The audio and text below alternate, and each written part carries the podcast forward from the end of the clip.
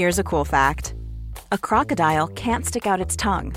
Another cool fact you can get short term health insurance for a month or just under a year in some states. United Healthcare short term insurance plans are designed for people who are between jobs, coming off their parents' plan, or turning a side hustle into a full time gig. Underwritten by Golden Rule Insurance Company, they offer flexible, budget friendly coverage with access to a nationwide network of doctors and hospitals. Get more cool facts about United Healthcare short term plans at uh1.com. Chocolates are sweet, but they don't last long. Flowers are pretty, and then they're gone. So, this Mother's Day, why not give your mum the gift that keeps on giving with Ancestry DNA? Ancestry DNA is on sale now for $99, a saving of $30. Ancestry DNA won't just tell your mum where her ancestors are from, it can also pinpoint the specific regions within those countries, connecting mum to the places where her story started. Ancestry DNA lets us look back across centuries to see where her family lived and where they moved. Combined with Ancestry's massive database of official records, this can open up fascinating migration stories. Who knows? Give your mum Ancestry DNA this Mother's Day and she might even discover living relatives. I know it's possible because it happened for me. Ancestry DNA is safe, easy to use, and completely private. When your mum gets the kit, she just sends back a small saliva sample using the prepaid postal box provided. In a few weeks, she'll receive an email with the links to her results. From there, your mother has control of the data and how she uses it.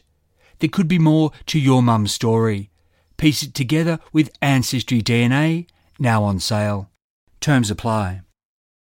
Forgotten Australia is written and produced by me in the Blue Mountains of New South Wales on land traditionally owned by the Darug and Gundungurra people.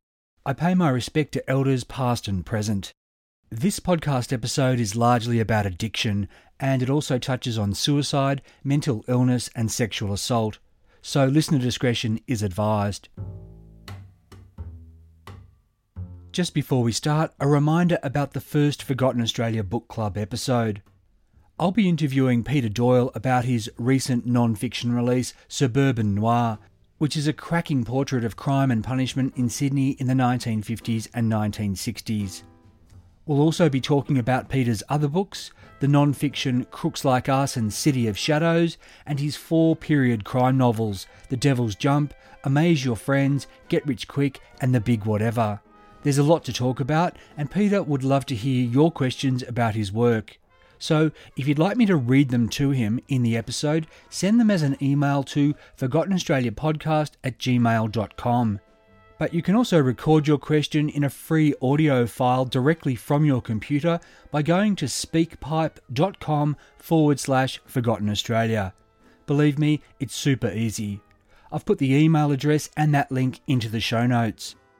So get your questions to me by the 27th of April and you'll hear them in the very first Forgotten Australia Book Club episode. Okay, on with the show.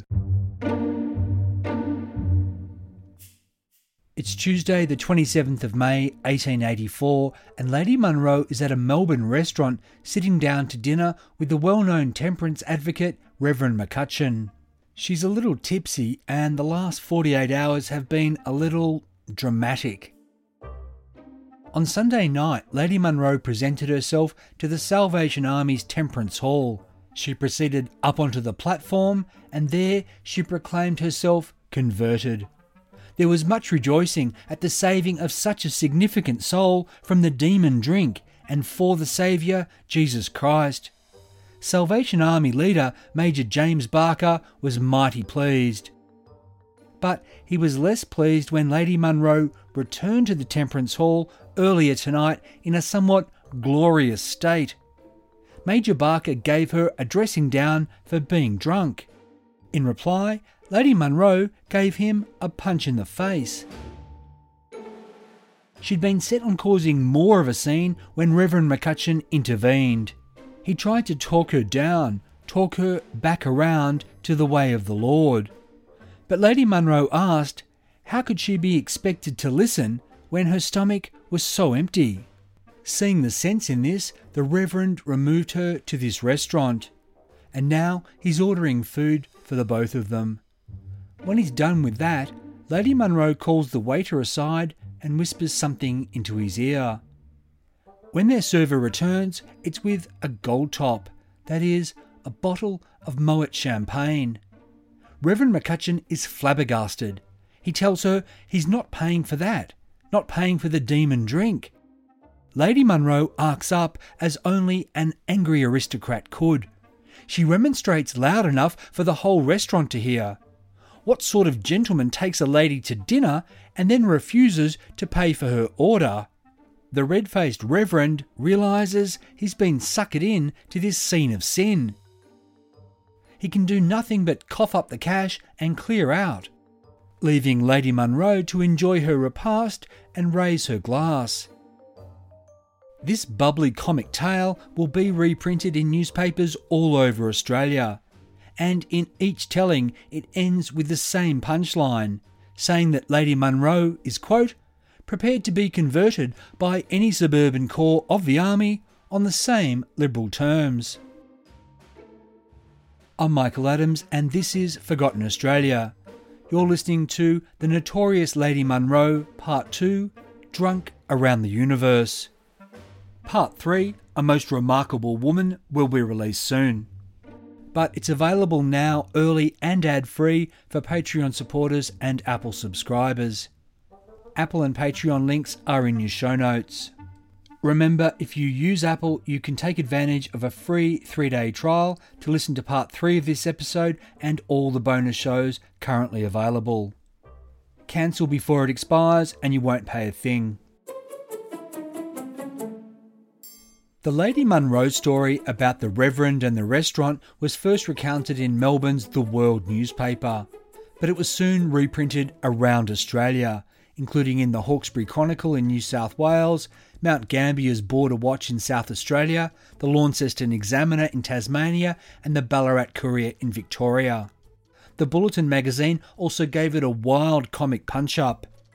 For example, it had Lady Munro shouting at the preacher, Look at him! Isn't he a nice old rooster to go doing the la di da and then try to run me off on a three bob tuck out with a bottle of ginger ale to wash it down? Isn't he a jammy old blank? Many, many readers around the colonies, particularly those fond of a tipple, would have had a hearty chuckle they would have cheered Lady Munro getting the better of those newly arrived Christian cranks who were characterised in this article by the Bulletin as tambourine thumpers whose hallelujahs were as loud as Limburger cheese or a field of artillery guns. Lady Munro, having raised herself from the dead so recently, had continued to provide comedy across the colonies. Yet, behind the antics, there was a real woman who was addicted to alcohol. Stories of her suffering were reported, but they weren't widely reprinted. A few weeks before her Salvation Army comic drama, Lady Munro had been in Melbourne court on the usual charge. The well known city magistrate, Mr. Call, had asked another city missionary named Mr. Hill, Can nothing be done for this unhappy creature? Is there no institution into which this poor woman can be got? Mr. Hill had to reply that none other than Dr. John Singleton, Melbourne's leading philanthropist, and Mr. Panton, the city's other prominent magistrate, had already tried to do their best for her. Mr. Hill said, quote, More money has been spent upon her than six other persons, and all in vain. At this point, Lady Munro piped up, I hope your worships will let me go this time. I will not drink any more. I feel it is killing me. Mr. Call had said, Go, and do try to keep yourself sober. But Lady Munro couldn't. In this, she was like another Melbourne rascal of this period. This was the hangman Elijah Upjohn. There's a reasonable chance that Lady Munro even bought a round of drinks for the man who'd necked Ned Kelly and who was then on his own slide into drunken degradation. As was noted in passing by the Melbourne Herald at this time, the lady and the hangman were fellow lodgers in a hotel in Lonsdale Street. Elijah Upjohn's career as executioner would soon be over, and seeking protection from the larrikins who hunted him, he'd make his own conversion to Major Barker and the Salvos. Unfortunately, it wouldn't be any more successful than Lady Munro's had been. Lady Munro's next attempt to get dry came in Sydney around the end of August 1884. This time her conversion came thanks to members of the Blue Ribbon Gospel Army. This was an 1880s temperance and reformation charity established in Sydney by young philanthropist and evangelist George Edward Ardill. Like the Salvos, they preached where the larrikins lurked of a night time. This particular evening, they held a service in Liverpool Street. It was a wild scene. The bulletin depicted Lady Munro carousing with larrikins and larrikinesses, them all drinking and mocking these temperance advocates. Some of these hooligans even threw drinks at the Christian soldiers. Lady Munro had elbowed her way to the front and supposedly asked, Are you game to give us a feed if I'll be saved? The Blue Ribboners, just like the Salvos, would have seen saving her as an almighty prize. So they tried to take her away, only for the larrikins to pelt them with, as the bulletin said, a whirlwind of carrots, clay, and pebbles, and a whirlpool of beer, rum, and whiskey. In this chaos, Lady Munro was three times rescued by her larrikiness sisters in sin, and three times prized back for the Lord by the Blue Ribbon Army members. They won, and Lady Munro was lodged in one of their homes for inebriates. Did the cure take? It seemed to, for about six months or so. At the end of April 1885, on a Sunday night, at St James's Church in Sydney's King Street, the Reverend Latimer was doing what his ilk did during services all around Australia and the rest of the Empire. That is, he was offering the usual prayer for Albert Edward, Prince of Wales, and the rest of the royal family, and urging the congregation to join in. But from one person in the congregation came the cry of, No! This was Lady Munro. Albert, the Prince of Wales, was of course the cad who'd seduced her so called sister, Lady Mordaunt, only for her to be divorced and committed to a lunatic asylum. The Evening News resorted to a headline it had already used the year before Lady Munro again. It told readers of the aftermath of Lady Munro's sacrilege. Quote, after some difficulty and persuasion on the part of the vigilant vergers who were quickly on the spot, the anti loyalist was passed out, not, however, without a stamping of feet and other signs of obstinacy on the part of the delinquent. Just a week or so later, she was back in the evening news. This time, Lady Munro had been the subject of discussion at a meeting of the Committee for the Sydney School of Arts. She was a member, and when she was out of jail, the secretary said she'd turn up to the school drunk. So he was proposing that her membership should not be renewed after her present subscription had expired, and they should thereafter refuse her money. He told the meeting that she'd once thrown a bouquet of flowers at a library official, and another time had playfully hit the honorary treasurer on the chest with her basket. The committee carried the motion banning Lady Munro but then realizing they'd done this in the presence of the evening news reporter, they asked him not to file his story.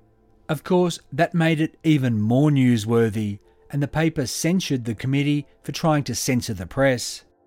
By the end of 1885, Lady Munro was back in Melbourne, this time reported by the Fitzroy City Press under the name of Emma Washington, alias Elizabeth Munro, quote, a genuine descendant of English aristocracy, Lady Munro was still drunk when she fronted the court this time, and she said to the magistrate, Let me off. I have not been here for a long time. What he did was put her in jail to dry out for a week. Here are a few other Lady Munro snapshots from this time. April 1886, Melbourne. In a state of drunken excitement, she rushed up and down Lonsdale Street, knocking over a tipsy man outside a hotel, this gentleman suffering facial cuts. Lady Munro was fined 60 shillings or one month in jail. July 1886, Melbourne. Lady Munro nicked some books from a hawker trying to sell them in a hotel bar, and then, when he demanded their return, she created a disturbance of larrikinesses in the street, these sisters supposedly pelting the man with stones. Lady Munro got five and a half days imprisonment added to the days she'd already spent behind bars. February 1887, Melbourne. Lady Munro was found drunk and unconscious on a city footpath at 1:30 in the morning. She told the court she'd laid down because she felt ill and had then fainted. This didn't quite explain why she was nearly naked, but the sympathetic magistrate, Mr. Call, let her go. Despite his leniency, Lady Munro's presence in Melbourne at this time, February 1887, had to give some authorities the absolute heebie jeebies. That was because Lord Dudley and his son William Moncrieff had just reached the city. They were, respectively, the husband and son of Georgina, the Countess of Dudley, and Lady Munro's claimed sister. The Dudleys were on a world tour on their steam yacht, and the fact that they'd come to Melbourne and Victoria was a great honour for the city and the colony. But with Lady Munro lurking about, the potential for aristocratic embarrassment was simply huge. So, what did she do? Did she make herself known to her so called relatives? There was nothing in the newspapers about any such reunion. At least then. But Truth would much later print the following quote, Lady Munro, who had just received her remittance and was radiant in a 13 guinea dress and 3 guinea hat, called on them at their hotel. But Lord Dudley, his son, and their party had anticipated such danger and they directed the hotel staff to say they weren't there if any so called lady should come to visit. Thing was, Lady Munro turned up dressed to the nines, and she had a fine carriage and horses by the curb. Truth said she, quote, looked so like a person plethorically abounding in cash and social prestige. Bowled over, the hotel staff simply ushered her inside and took her to her unsuspecting relatives, who were then receiving actually decent people. Lord Dudley and company were above being rude. Truth, quote, Their reception of Lady Munro was polite but chilling in the extreme, though they adopted the better course of not causing a scene. She, however, was thoroughly dissatisfied with their treatment of her and retired early, her once handsome head held loftily and her nose tip tilted in frozen scorn. Except Lady Munro then got a few drinks into her and decided she'd go back to the hotel. She was also too canny and classy to insult her brother in law or her nephew.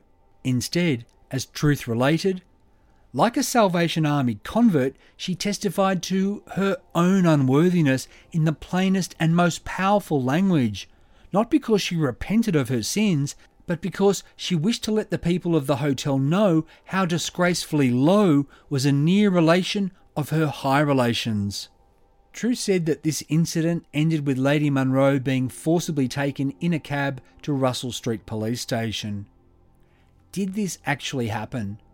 We don't know, but it's fair to say that the Dudleys wouldn't have wanted this in the courts or in the newspapers, and that in 1887 Melbourne they wielded the sort of power and privilege that would have seen the police and the press do their bidding. July 1887, Sydney. Lady Munro made multiple court appearances, made more promises to go straight, and broke all of them, them crumbling, as one magistrate said, like the proverbial pie crust. October 1887, Newcastle. More of the same. Sergeant James McVeigh who had first met Lady Munro early in the decade when he was a constable in Sydney, was now stationed in Newcastle. He'd later write, quote, a benevolent lady in the Newcastle district took charge of her at one time and kept her sober for some months, but one day she was left sitting in the ladies' phaeton in the principal street at Newcastle when she jumped out and walked off. Shortly afterwards, she was waltzing about the footpath. January 1888, Sydney. Lady Munro likely missed out on the centennial of white colonisation because she was again in the hands of the police. At this time, Melbourne's magazine Table Talk fretted about Lady Munro, and, as was regularly the case with publications, it further muddled her backstory. Quote, Is there no room at some lunatic asylum for this poor creature, who is the lawful wife of an English baronet and sister to the Countess of Dudley? April 1888, Newcastle. Lady Munro stood up in a church during Sunday service to ask the minister to offer up a prayer for a daughter of the House of Moncrieff. That she'd made this claim in the House of God was reported the next day all over Australia. These little articles concluding with the obligatory, she figured amongst the drunks at the police court this morning. Lady Munro became particularly notorious in Newcastle. Her MO was that she'd buy a boat ticket to get herself back to Sydney, then she'd get drunk and miss the boat, wind up in court, and promise that she was about to get on her way. This near escape cycle happened three times across three consecutive days in June 1888. Shortly afterwards, there was another very public conversion to temperance that was quickly followed by relapse and jail, and then a reconversion that actually seemed to hold for a while. Lady Munro stayed dry that July. She had an abstinent August, but then took a snifter in Sydney in September and found herself back in Central Police Court. She found it very unsatisfying. Not the drunkenness charge, which she admitted, but the actual court itself. She asked the magistrate, couldn't somebody give this place a clean? Lady Munro expressed the same sentiment when she was back there two weeks later. She told the magistrate that she dearly hoped the next time she came before him it'd be in more agreeable surroundings. Funnily enough, Lady Munro got her wish. Just weeks later, the Central Police Court, which had been in service for 60 years, was closed so it could be demolished to make way for a square that would itself soon make way for the Queen Victoria building. Meanwhile, Lady Munro went back to Newcastle and racked up conviction after conviction. Finally, her old nemesis, Sergeant McVeigh, charged her as a habitual drunkard. In court, explaining the disturbance that had led to this, her latest arrest, Lady Munro said she'd been about to return to Sydney by steamer, but larrikins had been following and harassing her. Lady Munro, give us a drink, they were shouting, to which she replied, Go away, you common men. Lady Munro told the court that 20 or 30 people had been trailing her. She said that crowds were always on her heels. It was bad enough in Sydney, but far worse in Newcastle. It was bad enough that a decent woman couldn't get around without being harassed, but then Sergeant McVeigh had made things worse by arresting her without warning. Lady Munro told the court she had not been staggering and she had not been dragged to the lockup. She wasn't without money, she'd just drawn on a cheque. Lady Munro had a lawyer and he said that his client had been unoffending. It had been the crowd following her that had caused the problem. Meanwhile, Sergeant McVeigh, the lawyer said, had made the harsh habitual drunkard charge in response to, quote, a hint dropped from the bench recently. Except McVeigh would remember it differently, writing, quote, I suggested to the magistrate that a lengthy sentence would give her a chance to recover from the effects of heavy drinking and be in her own interest. She got four weeks on that occasion and never forgave me for my part in the matter. McVeigh's memory played up in his memoirs here, because, as recorded at the time, Lady Munro actually got four months in jail. For this, she'd try to avenge herself on the copper. If she'd succeeded, Lady Munro might have been hanged. See, on her release, she made good on her promise to leave Newcastle by going to Sydney but then a few days later she came right back by steamer. Sergeant McVeigh just happened to be on the wharf when this boat arrived and he went aboard. He'd recall, I was standing looking down the hold at the men slinging cargo when her ladyship came out of the cabin, and when she saw me, she rushed and pushed me over the hatch. But luckily I had good hold of the stanchion and saved myself from falling down the hold.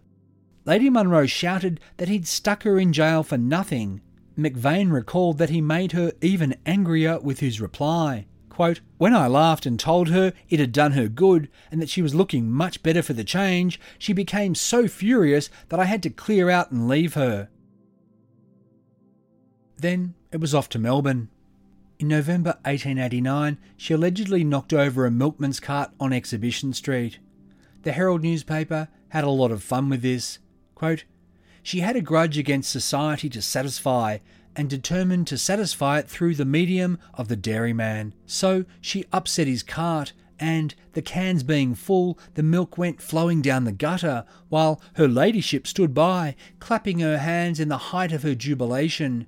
At this stage, a constable came up, into whose custody the titled virago was given. Her tongue was exercised to the best advantage, and to such account that a crowd soon gathered.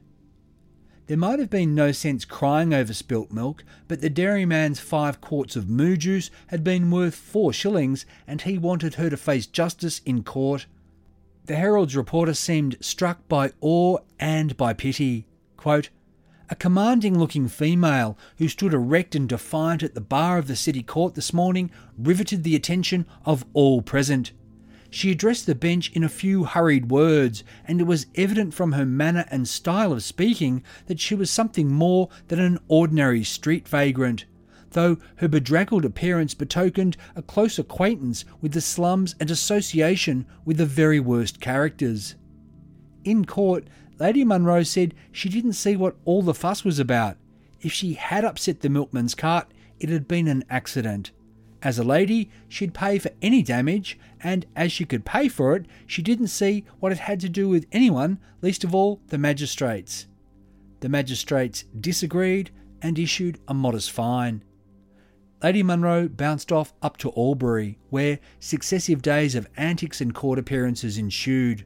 Just before Christmas 1889, an exasperated magistrate locked her up for six months in Wagga Wagga jail.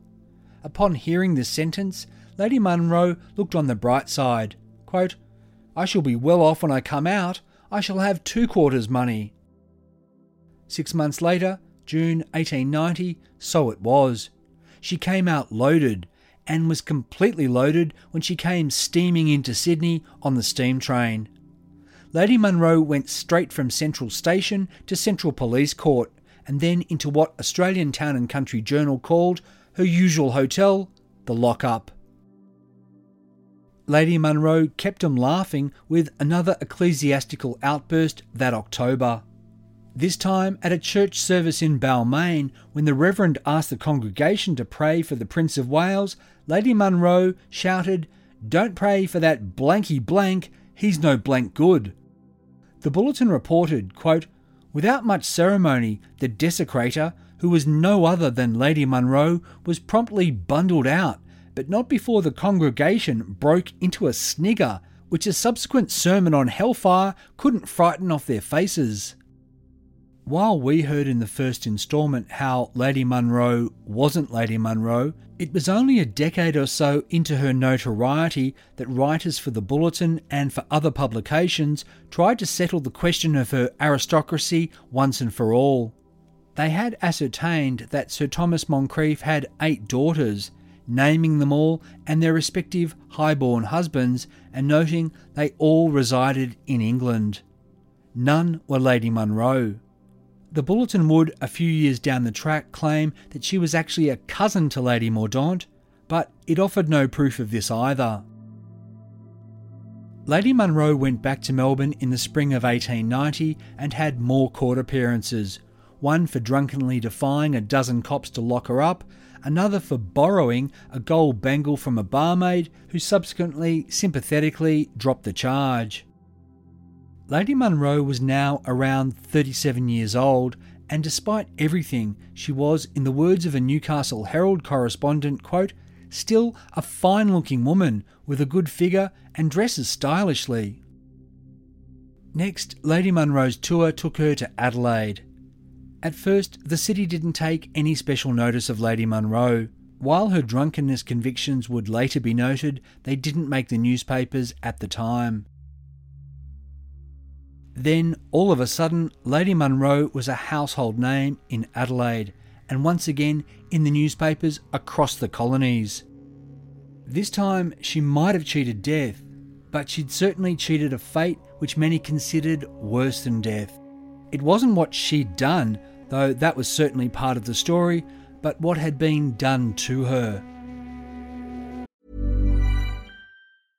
Everyone knows therapy is great for solving problems, but getting therapy has its own problems too, like finding the right therapist, fitting into their schedule, and of course, the cost. Well, BetterHelp can solve those problems. It's totally online and built around your schedule. It's surprisingly affordable too. Connect with a credentialed therapist by phone, video, or online chat, all from the comfort of your home. Visit betterhelp.com to learn more and save 10% on your first month. That's BetterHelp H E L P. In the very early hours of Sunday morning, the 23rd of August 1891, after drinking the previous evening, Lady Munro got a horse cab and alighted near the King's Head Hotel in the centre of Adelaide. She was passing Whitmore Square when she was attacked by four men, and they carried her into an empty house. There, in a darkened room, they held her down. One had her head, another had her legs. They tried to gag her, verbally abused her, and prepared to do worse. Lady Munro did not submit. She kicked, she struggled, and she screamed murder. City beat cop Constable Stroud heard her cries and he hurried into the property. He encountered a larrikin he knew leaving by a back lane. This bloke denied knowing what was going on before he bolted. Unable to catch him, Constable Stroud felt his way into the dark house. The woman was still crying out, Murder! Mercy! and You villains! Let me alone! Constable Stroud came into a black room and grabbed at the shadows, nabbing a larrikin. As the officer and this would be rapist fought, one or two other men fled unseen from the room. Constable Stroud had a hold on a man named David Smith, aged 22, and he struggled violently before he was finally subdued and handcuffed. Lady Munro told Constable Stroud, Thank God you have come. You have just saved me. David Smith was taken to the watch house, and Lady Munro was taken to Adelaide Hospital. Constable Stroud had recognised the larrikin who was leaving the house as William Vallancey, who had previously been tried and acquitted for rape. Constable Stroud and other police on the beat had shortly beforehand seen him and David Smith loitering nearby in the company of fellow larrikins James Hanley and Martin Herricks. Vallancey, Hanley, and Herricks were rounded up. David Smith and his mates had clearly been intent on raping Lady Munro. What would they have done after that to stop her from identifying them? It's possible they might have killed her in that darkened house. They'd only been stopped by Lady Munro's brave fight and the arrival of Constable Stroud. All four larrikins were charged with indecent assault. A doctor examined Lady Munro, seeing the bruises she'd sustained on her legs from kicking her assailants and on her arms from where they'd held her down. Her attackers were brought in. Lady Munro could identify David Smith, but not the other three. All four larrikins were in police court on Tuesday morning, and Lady Munro was there to testify. The Barrier Miners correspondent who'd cover the proceedings said he'd seen her before in Sydney, Melbourne, and in Brisbane, in the police courts. But this was the first time he'd seen her as a prosecutrix. All things considered, he thought she was looking pretty good. Quote, Lady Munro was rather stylishly dressed, and, to speak the truth, her dissipation has not greatly altered her appearance since we last two met. Lady Munro gave clear evidence of the attack, but seemingly wished she was elsewhere. The Barrier Miner reported, quote, Her present position was not pleasant. I think she relished it less than when, placed behind the bars herself, she gaily pleaded guilty to drunkenness, paid her fine, and skipped across to the opposite hotel. But Lady Munro did seem to relish the opportunity to go toe to toe with the Defence Counsel. The barrier miner said she came to life when cross examined by a quote, foeman worthy of her steel. Against her was Charlie Kingston, QC, the irrepressible, and they had a lively time indeed. This was Charles Cameron Kingston, barrister representing David Smith. CC Kingston was the son of a pioneering South Australian surveyor, architect, and politician but he was to become even more prominent than his father. He'd be credited with originating the Immigration Restriction Act, better known as the White Australia Policy. But he'd also introduce the law reforms that gave women the vote, making South Australia the second place in the world with female suffrage after New Zealand. C.C. Kingston, who's commemorated with a statue in Victoria Square in Adelaide, was a big fellow. He stood over six feet tall, was a former footballer, and was a sergeant in the volunteer military forces. Ostracised by Adelaide society because he'd fathered an illegitimate son, he was a liberal and a hero to the working class, and no friend of conservatives. By 1891, C.C. Kingston had been in Parliament for a decade, had twice served as Attorney General, and had been a QC for three years. What sort of opponent was he? Well, within a year of the Lady Munro case, he'd try to fight a revolver duel with another politician right there in Victoria Square. CC Kingston would be arrested for this and punished with a 12 month bond, and this punishment would still be in effect when he became South Australia's radical Liberal Premier in 1893. I include this little portrait by way of saying that CC Kingston was nothing if not a formidable adversary. Further, he had no real reason to offer Mrs. Munro, aka Lady Munro, any quarter at all when they faced each other on Tuesday, the 25th of August 1891, in the city's police court.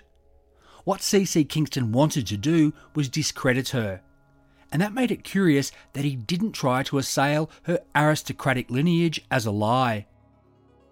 In court, he asked her, What is your husband's name?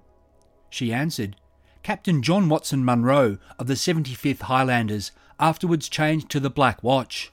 As noted in the first instalment, this man did live in Brisbane and had been in the 75th Highlanders. But there's no record he was married to Lady Munro before he married another woman in Armidale in 1882. C.C. Kingston asked in court, What is your maiden name? Lady Munro answered, Harriet Elizabeth Moncrieff, but I usually take the name of Elizabeth Moncrieff. Now, Harriet was the first name of her supposed sister, Harriet Sarah Moncrieff, the world famous scandalous Lady Mordaunt, divorced by her husband, Sir Charles Mordaunt, in 1870 because of her alleged affair with the Prince of Wales. But as we've heard, our Lady Munro wasn't one of Sir Thomas Moncrieff's acknowledged eight daughters and this had been revealed in the colonial press by 1891. Even so, C.C. Kingston didn't pursue the family angle. Instead, he asked, Have you often given evidence in court? Lady Munro answered, I have, during my tour around the world. She continued, I have been drunk all over the universe, at Paris, Brussels, Antwerp, Brisbane, New Zealand, in fact, in all parts of Australasia. C.C. Kingston asked how often she'd been in the police court, and this caused her to laugh, and she replied, You amuse me very much, Mr. Kingston, although you are not Sergeant Ballantine yet, big as you are. Obscure now, this reference would have been understood by most people then. Sergeant Ballantine was not a policeman in Australia. His name was William Ballantine, and he was a London barrister who'd been one of the last sergeants in the courts before that position was abolished in 1873. Why was Sergeant Ballantine famous? For two cases particularly. He'd represented Sir Charles Mordaunt when he'd divorced Lady Mordaunt.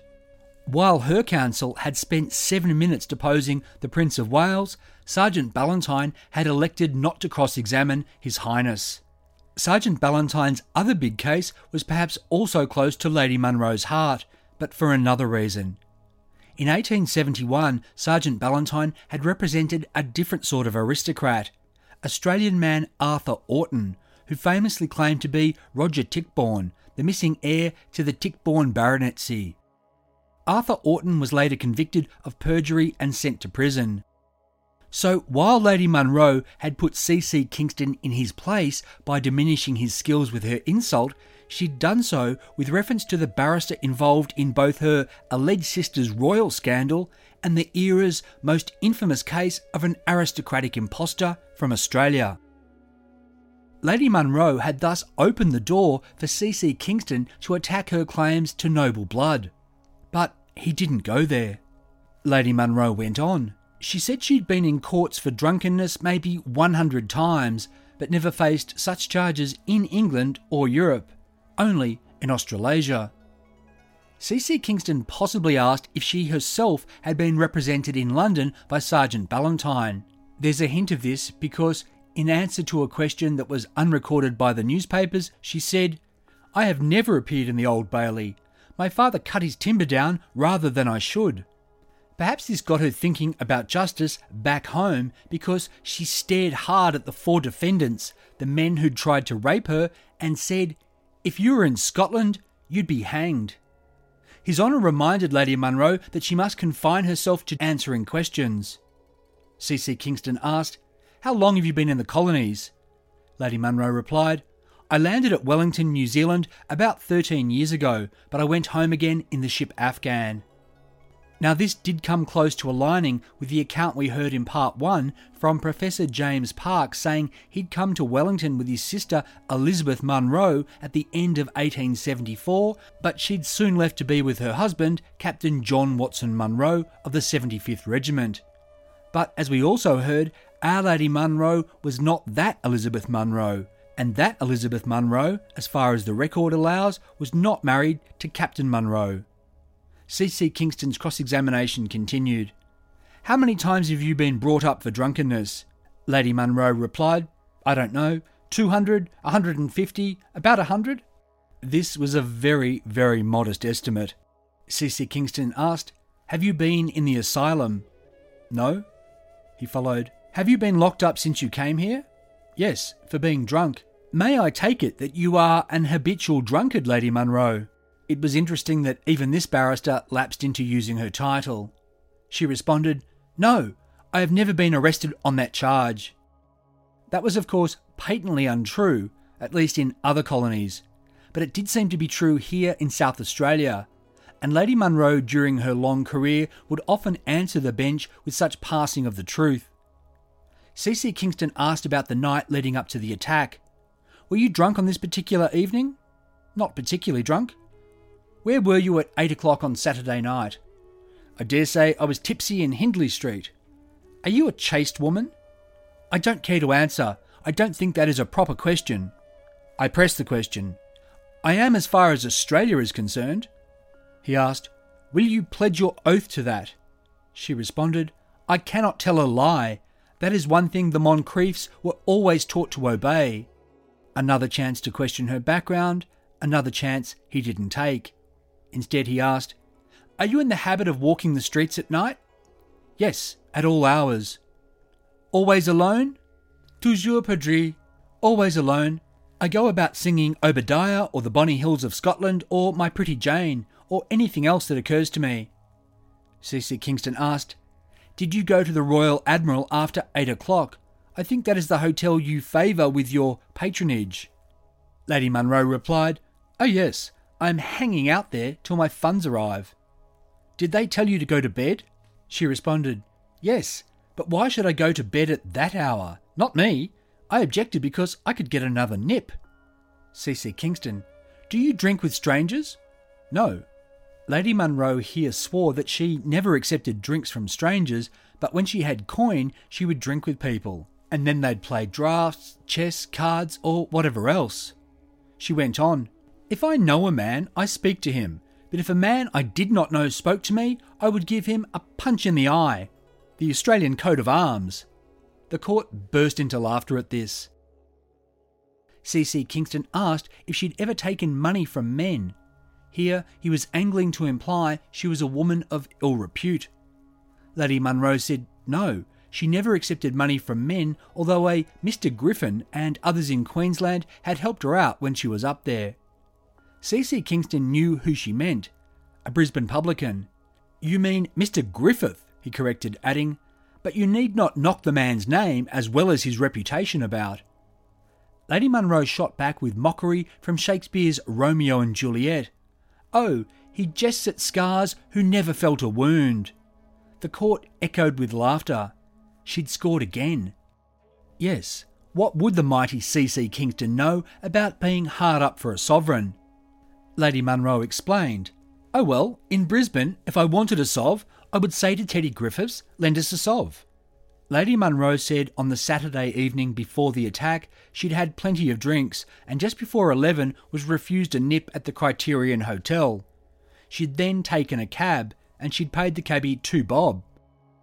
CC Kingston wanted to know had she spoken to anyone then. She replied, after leaving the cab, I may have talked to several persons I know from Brisbane and other colonies bookmakers, spielers, etc. Many are staying where I am. I could not say how many people I spoke to on Saturday night. CC Kingston asked what hour was this. She shot back, How would I know the time when I was thinking of getting the next lush? But what she did know was, quote, the defendants came up behind and seized me. While she could identify David Smith, it was clear she thought the other three men were guilty. She had, after all, said if they were in Scotland, they'd be swinging from the gallows. But she wasn't going to tell a lie in court to convict them. That ended CC Kingston's cross examination. Writers remarked on how she had a fine presence, had answered questions with coolness, and that her replies evinced both a classical education and an acquaintance with the Australian vernacular. But she'd also been eccentric. They said she laughed frequently and had sobbed once. The Newcastle Herald said that C.C. Kingston, quote, had considerable difficulty with her ladyship, who would stand no bluffing and knocked the burly counsel completely off his perch by volubly anathematizing him in French. Counsel for the other three accused men did not cross examine Lady Munro. Perhaps they feared they'd really come off second best. In any case, she hadn't identified their clients William Valency, James Hanley, and Martin Herricks. Lady Munro departed the witness box unbowed and unbroken, and she then left the courtroom. It's not unfair to presume that she made a beeline for the nearest pub. After her departure, other witnesses testified. The doctor who'd examined her in Adelaide Hospital around 3:30 on Sunday morning told of her bruises and abrasions. He couldn't say whether she'd sustain them fighting for her honour, but nor would he swear that she was drunk when she was brought in. All he could say for sure was that she was eccentric and talked in a lordly manner. Constable Stroud testified that he'd arrested David Smith while he was in the act of assaulting Lady Munro. He said before this he'd encountered William Valency leaving the premises and this man had run away from him. Constable Stroud said he'd also encountered the other two accused in the company of Smith and Valency earlier in the evening nearby. As for Lady Munro, the constable said he'd never seen her under the influence enough to warrant her arrest, but he did know she was eccentric and given to drink. It was up to the magistrate now to decide whether the four men should go to trial. He ruled there was no evidence against Hanley and Herricks, and both of these men were discharged. But David Smith and William Valency were to stand trial for indecent assault. With this ruling made, someone was sent to find Lady Munro. For the trial to go ahead, she'd have to sign a recognizance promising that she'd appear as the chief Crown witness. Lady Munro came back into court holding flowers in one hand and waving a newspaper in the other. Look what they've called me, she said to the magistrate, pointing to the headline. It was Adelaide's Evening Journal. The afternoon edition had already hit the streets, printed while the proceedings were still underway. The headline? A serious charge, a dipsomaniacal aristocrat, drunk all over the universe. Was it not a shame, Lady Munro asked the magistrate, for such things to appear in the paper? It wasn't the drunk all over the universe line to which she objected. She said in a dejected tone, a dipsomaniacal aristocrat. Papers would report, quote, Then, in the same tone, looking as if she were going to weep, she repeated the words. The melancholy expression on her face suddenly vanished, and with a smile she uttered some words which were inaudible. It was only after persuasion, however, that she could be got to sign the recognizance. She left the court smiling. But for Lady Justice to prevail, Lady Munro would have to be sober enough to give evidence. When Lady Munro professed that she'd been drunk all over the universe, her quote made it into at least 20 newspapers in five colonies. Yet, reading the Adelaide newspaper's coverage of the case, she took issue with something else. In her evidence, Lady Munro had spoken about associating with Spielers and other incorrigibles who also stayed at the Royal Admiral Hotel. Seeing her words in black and white, and perhaps having them stuck in her face by her landlords, was to realise she'd given offence and perhaps even committed slander. In the papers that had reported this, she placed an apologetic advertisement the following day. Quote, It was a fault on my part. Being cross examined by Mr. Kingston on other subjects, I made a blunder, which I hope you will be kind enough to contradict. no spielers or bookmakers stay here. Good breeding and good sense, not what you'd expect from your ordinary lady inebriate. A few days later, a correspondent for the South Australian paper Yorke's Peninsula Advertiser reported his encounter with Lady Munro. Quote, I saw down the street last Monday morning a remarkable woman. The circumstances under which I saw her were rather peculiar. She stopped in front of a gentleman's buggy with her arms spread out like a scarecrow. The result was the horse had to stop. The driver, resorting to strategy, moved the horse just sufficient for the animal's nose to touch the lady's face. She drew herself up, smacked the brute on the head, and jumping aside, folded her arms like a policeman while the driver went on. The stranger calls herself Lady Munro. It is her real name, and no one can dispute her title because it is genuine. When her parents pass from this vale of tears, Lady Munro, who has plenty of money even now, will succeed to an estate worth at the very least £60,000. Unfortunately, she is out of her mind and has been roaming Australia in this manner for the last five years. But how she reached Australia from England, where her parents reside, is a mystery. All the same, Lady Munro is in Adelaide, and although she justly claims an exalted title, the poor soul hasn't yet been invited to Government House. This is a peculiar world. The specifics this writer gave, such as her £60,000 inheritance, seemed plucked from the air. Yet there's no reason to doubt that he saw what he said he saw Lady Munro facing down a horse and buggy. And it was for this sort of behaviour that on the same day this article was printed, Lady Munro was sent to jail for two months, the severity of the punishment reflecting a habitual drunkenness charge. It's not unreasonable to think that this was the law's best shot at having her in Adelaide and fit to give evidence when the trial came around. Lady Munro even got medical care over the next six weeks. When the trial began on Wednesday, the 7th of October 1891, Lady Munro was in court, sober, and ready to testify. There was just one problem. Lady Munro wasn't just an aristocratic alcoholic, now she was an aristocratic alcoholic amnesiac. Ask her about the night she was attacked, and she couldn't remember a thing. I'm Michael Adams, and you've been listening to part two of the three part Forgotten Australia episode, The Notorious Lady Munro. The third and final instalment, A Most Remarkable Woman, will go on general release very soon.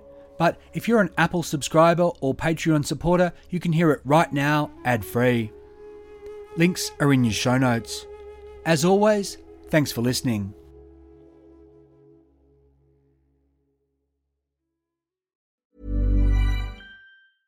Even when we're on a budget, we still deserve nice things. Quince is a place to scoop up stunning high end goods for 50 to 80% less than similar brands. They have buttery soft cashmere sweaters starting at $50, luxurious Italian leather bags, and so much more. Plus, Quince only works with factories that use safe, ethical, and responsible manufacturing. Get the high-end goods you'll love without the high price tag with Quince. Go to quince.com/style for free shipping and 365-day returns.